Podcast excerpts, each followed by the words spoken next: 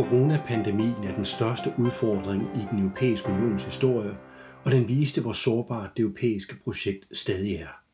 Sådan sagde den tyske forbundskansler, den konservative Angela Merkel, til den tyske forbundsdag midt under coronakrisen.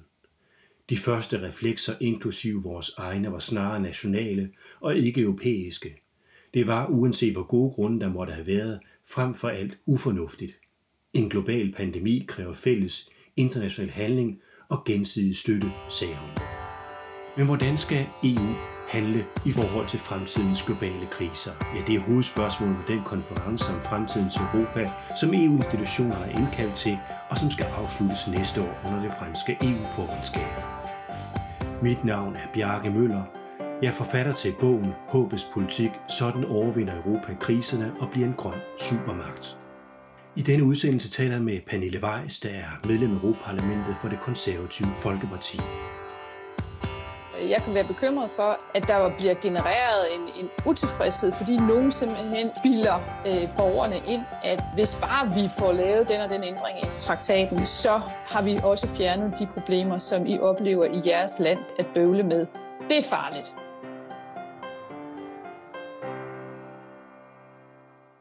Det værste, der kan ske, det er, at vi ikke kan finde ud af at have en samtale med hinanden om øh, dels de udfordringer, der er, men også de øh, muligheder, der er, og som bør gribes. Kan vi ikke snakke sammen, så kommer vi jo ingen vegne. Tværtimod. Så, øh, så det er den største risiko, der er. Og den er der reelt set, fordi det er jo ikke, altså det har jo ikke hidtil været EU's stærkeste kompetence at tale med hinanden på tværs af grænser, på en måde, som også relativt hurtigt er kommet frem til nogle øh, bæredygtige løsninger. Så, så både evnen til og viljen til, men også øh, evnen i forhold til tid, altså at kunne sætte tempoet op på de frugtbare samtaler. Det er reelt noget nyt, vi skal prøve, og det ved vi jo ikke endnu for alvor, om vi kan. Nu har du jo en, en baggrund også i sundhedssektoren, og, og noget af det, der er sket inden for det sidste år, det er den her coronakrise, som har tvunget fællesskabet til ligesom at finde en, en strategi, hvor man ikke havde en politik. Kan vi trække en lære af, af den erfaring?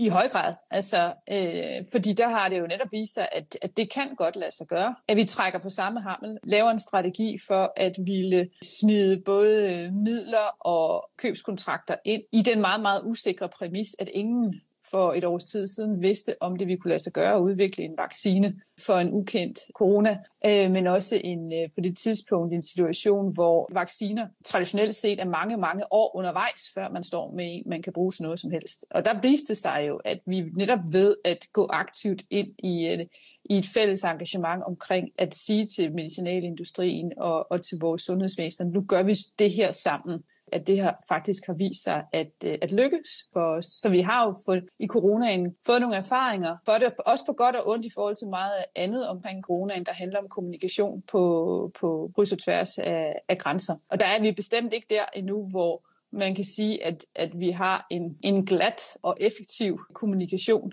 Men vi har dog øvet os i en grad, som vi ikke på før coronaen nogensinde havde prøvet før. Og det er frugtbart, og det skal vi selvfølgelig lære af. Men der er også en stor kritik af EU for ikke at levere altså på den her dagsorden. Øh, vaccinerne kom ud for sent, man havde hele øh, eskapaden med AstraZeneca og, og mange leverancer og sådan noget. Altså en kritik af EU, øh, og, og nogle lande som Danmark har jo ønsket, at man også skal måske udvikle national øh, vaccineproduktion. Har EU fejlet i den her proces? Det synes jeg faktisk ikke, at EU har. Jeg synes, at kommissionen kunne have gjort sig mere umage med at lægge præmisserne mere åbent og ærligt frem og minde blandt andet statsregeringscheferne og også øh, Europaparlamentet om, at et er at ville sætte total speed på øh, processen at udvikle en vaccine. Så kommer fase 2, der handler om at få produktionskapaciteten i vejret over tid, så det møder øh, det behov, der er i befolkningen i øh, EU, men også det eksportmarked, som står og banker på for at få lov til at købe øh, vaccinerne af os. Der tog kommissionen efter min bedste vurdering simpelthen for let på den kommunikationsopgave. Øh, Altså når man står med en udfordring af coronaens karakter, så skal man altid afveje balancen imellem det at ville berolige alt og alle og sige, vi har styr på det. Der skal nok komme en løsning, øh, og vi ved bedst-agtigt. Og så den, den ærlige fremstilling af, at ting tager også den tid, ting tager. Og det har ikke noget at gøre med, at øh, det hverken er modstand eller inkompetence. Øh, det er simpelthen den naturlov, øh, der hedder, at især i forhold til at få produktionskapaciteten op i vejret, Der er en grænse for, hvor, meget, hvor hårdt man kan træde på, på speederen. Der kunne man godt have været meget mere ærlig omkring det. Også for at lukke, om jeg så må sige, munden for de stats- øh, og regeringsledere, som lige pludselig begyndte at gøre sig klogere på, hvordan man i stedet for skulle have gjort. Og vores egen statsminister inklusiv begynder at tage til, til, til Israel for at, at signalere at gå egne veje, i stedet for at øh, på den måde vise tillid til, at, at det, som, øh, som EU-institutionerne har gang i, det er også det, der er det mest frugtbare. Nu har man jo øh, under den her krise været enige om at, at lancere den her Next Generation EU-fond, taget et, et langfristet lån, som så skal gå til investeringer ud af krisen. Og, og nogen siger, at man har krydset Rubicon-floden, og nogen taler om, at det er et føderalt skridt osv. Men hvordan ser du på den her Next Generation EU-beslutning? Er det noget, som peger frem mod fremtidens Europa, eller er det en udfordring for os, set med danske briller?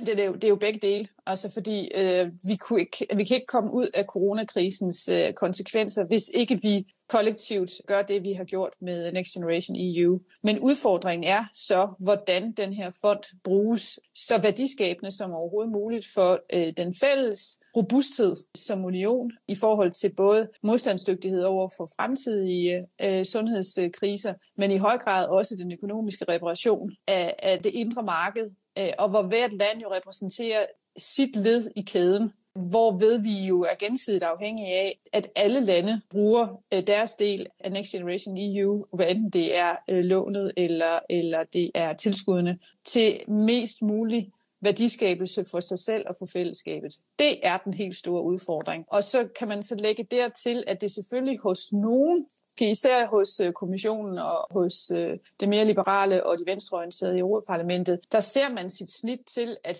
forestille sig, ah, det her med Next Generation EU, ja, øh, det skal jo egentlig være en permanent økonomisk muskel, øh, som, som vi skal fodre over tid, og altså ikke en engangsinvestering, øh, som vi gør i en tid, øh, hvor renten er lav, og hvor vi har nogle stærke økonomier, der kan stå bag lånoptagelsen. Og, og, det, og det er jo den mere politiske, ideologiske udfordring, som skal vi skal forholde os til, fordi det kommer ikke til at være gavnligt for, øh, for EU's øh, sammenhængskraft, hvis det er det, man forestiller sig. Nemlig, at så bliver kommissionen og, og, og parlamentet, om jeg så må sige, nærmest øh, direkte skatteudskrivende øh, hos borgerne, fordi pengene skal jo komme et sted fra, hvis ikke man i fremtiden kan låne lige så billigt. Hvorfor er det et, et problem, at man har sådan en muskel, når man bliver ramt af de her store globale kriser, som, som coronakrisen? Nu skal vi bare lige huske, at, at øh, nu er vi blevet ramt af coronaen her i året 2020-2021. Der er forhåbentlig ikke udsigt til, at det er en årligt tilbagevendende begivenhed, at hele verden bliver ramt af et eller andet, ingen kunne gardere sig imod.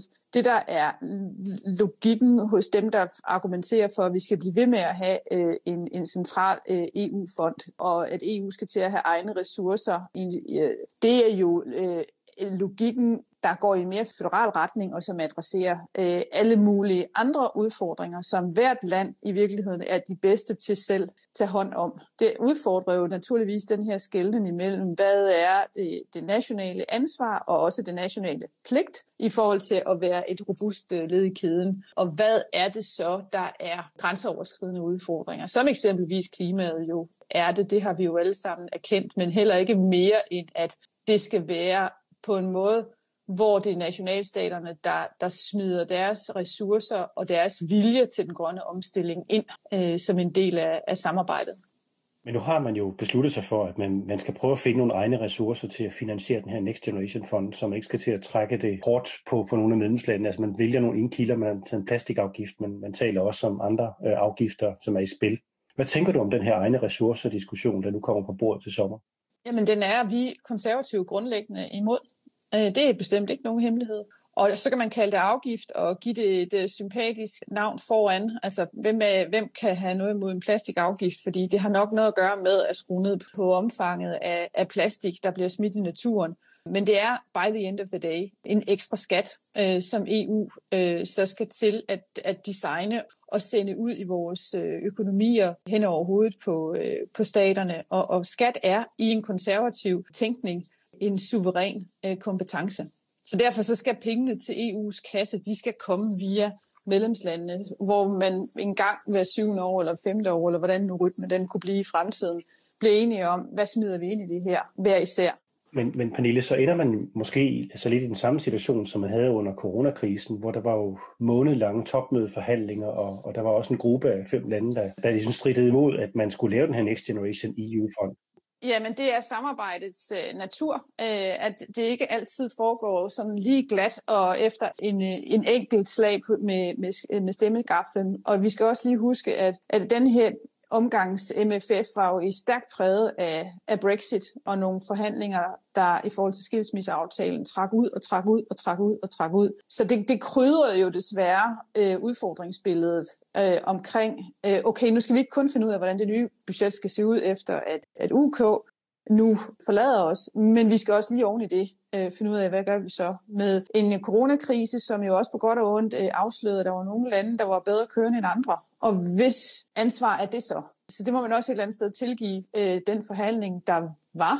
Jeg har også været kritisk over for, for den og for øh, den danske regerings blande tingene sammen, når man ikke ville give penge nok til vaccinesatsningen fordi man ikke ville signalere i forhandlingssituationer, med at man var villig til at bruge flere penge på det. Derfor så, så var man fedtet i vaccinesammenhæng, fordi det er mere sådan taktiske årsager, ikke skulle se ud som om, at vi var villige til også at, at lette på bremsen i forhold til MFF'en. Og, og den her øh, også meget hårde diskussion, der var omkring øh, afvejningen imellem tilskud og, øh, og lån i Next Generation-fonden. Altså, der er, der er det generelt en udfordring for, for en, en konstellation som som EU, hvordan du kan forhandle med så mange forskellige øh, lande, der har så mange forskellige øh, taktiske overvejelser.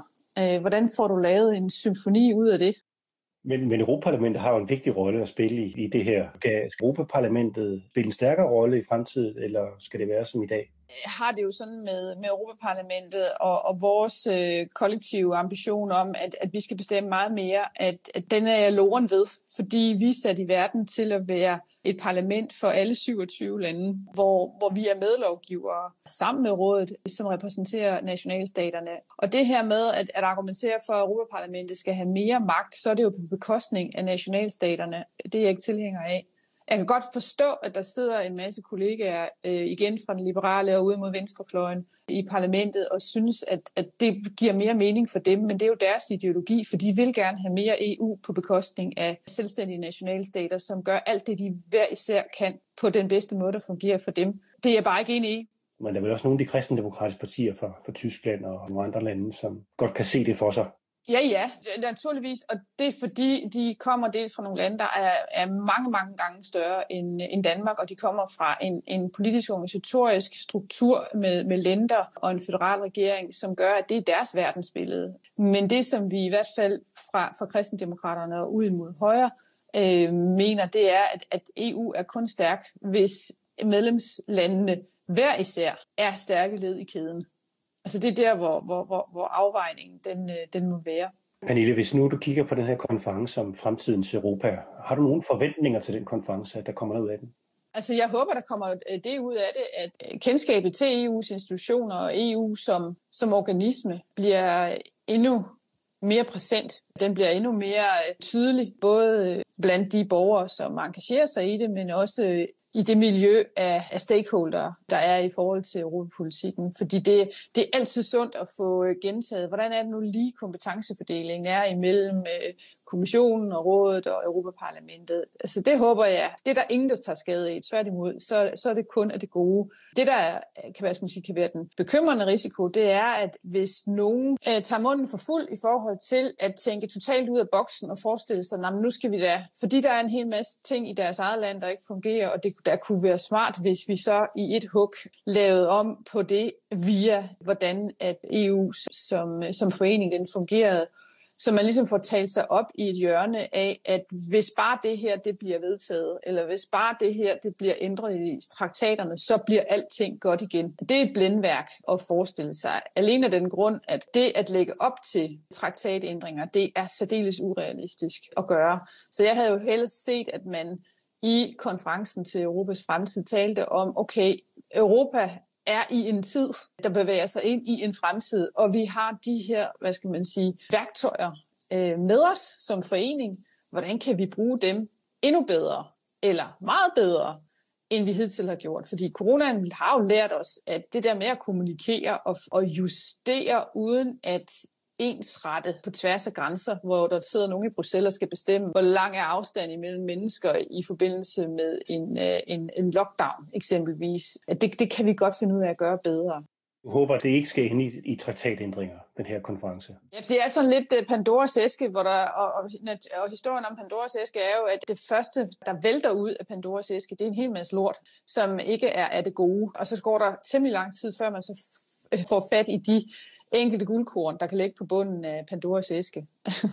så, så jeg kan være bekymret for, at der bliver genereret en, en utilfredshed, fordi nogen simpelthen bilder øh, borgerne ind, at hvis bare vi får lavet den og den ændring i traktaten, så har vi også fjernet de problemer, som I oplever i jeres land at bøvle med. Det er farligt. Hvis du sådan skal udpege de to største, to-tre største udfordringer, som EU skal løse i de næste 10 år, hvad er det så? Det er altså ud over klimaet, som er indiskutabelt, så, så er det vores konkurrencekraft.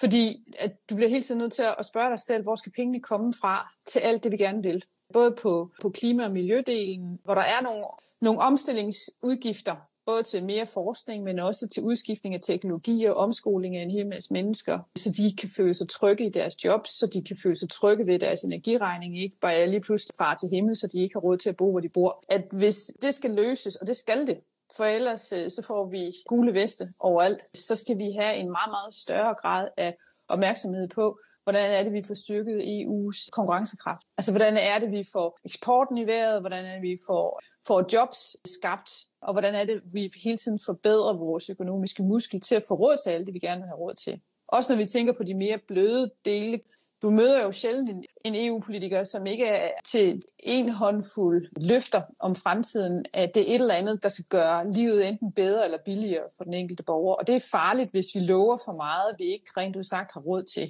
Så vi bliver nødt til at forholde os til, hvordan fanden bliver vi ved med at have råd til den øh, levestandard, vi, vi har, og som vi også er ved at tale os ind i, at vi vil have i fremtiden. Der er et stort pres for blandt Tyskland og Frankrig i forhold til at udvikle en mere strategisk erhvervspolitik og opbygning af teknologiplatforme, og man taler også om strategisk suverænitet. Hvad tænker du om den diskussion?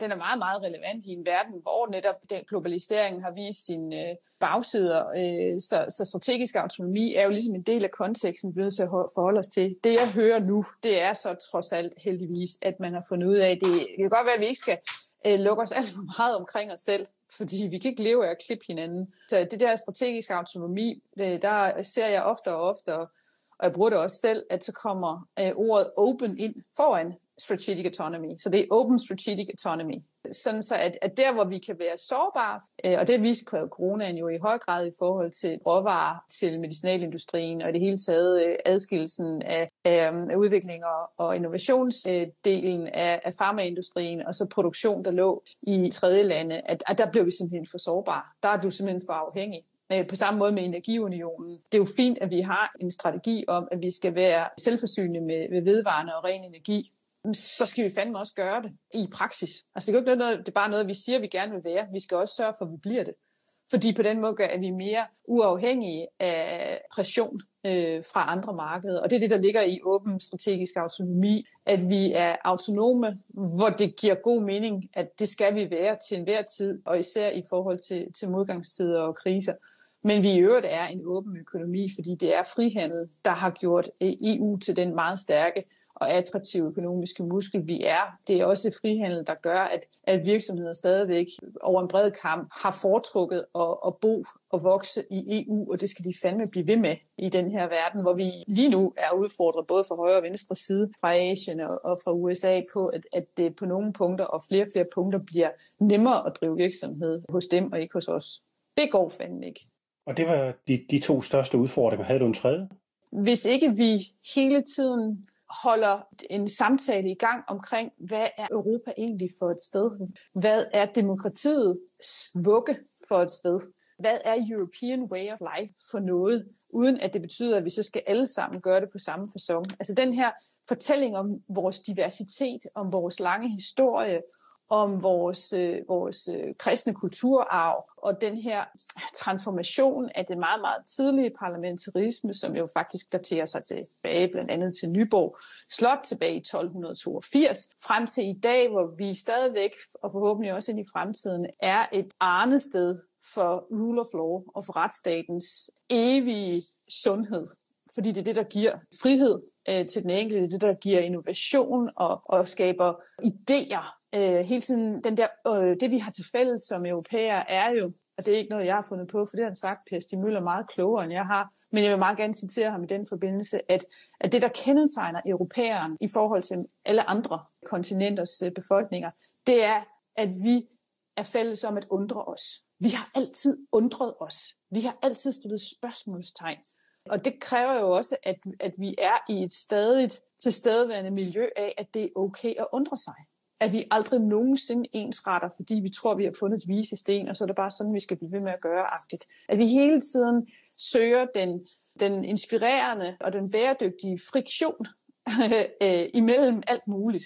Fordi det er det, det, det, der simpelthen gør, at vores, om jeg så må sige, muskel, altså kødet i vores muskel, er simpelthen evigt øh, øh under, under celle øh, forandring, øh, forhåbentlig til det gode. Så det skulle være min, mit tredje opmærksomhedspunkt, og, og det kommer jo tilbage til det der med, at, at jeg håber virkelig, at, at konferencen til, til Europas fremtid bidrager til, at vi konstaterer igen, igen, øh, og gerne mere end sidste gang, at vi er i stand til at være nysgerrige på hinanden og på hinandens synspunkter, men også at vi er i stand til at lande en diskussion en gang imellem og sige, okay, godt så, nu har vi diskuteret det her længe nok. Øh, vi står sådan set med en konkret udfordring. Nu er vi alle sammen enige om, hvordan vi går videre med den, øh, så vi også rent ud sagt får leveret noget værdi til eftertiden. Den der kirkegårdske dobbeltbevægelse imellem at, at give slip og åbne op og på det ene tidspunkt, og så også vide, hvornår er det, så man skal gribe ind og sige, så, nu er det sådan, vi gør. Nu er det, nu er det den her vej, vi går. Det er og bliver vores helt store udfordring og opgave. Og her til sidst hørte du Pernille Weiss, medlem af Europaparlamentet for det konservative Folkeparti. Det var det fjerde interview i en serie på fem, hvor vi taler med danske europaparlamentarikere om deres bud på forslagene til fremtidens Europa. Mit navn er Bjarke Møller. Jeg er forfatter til bogen Håbets politik. Sådan overvinder Europa kriserne og bliver en grøn supermagt. Denne udsendelse er støttet af Europanævnet, og den jingle, du lige hørte, ja, det er en jingle, der er lavet af Christian Møller.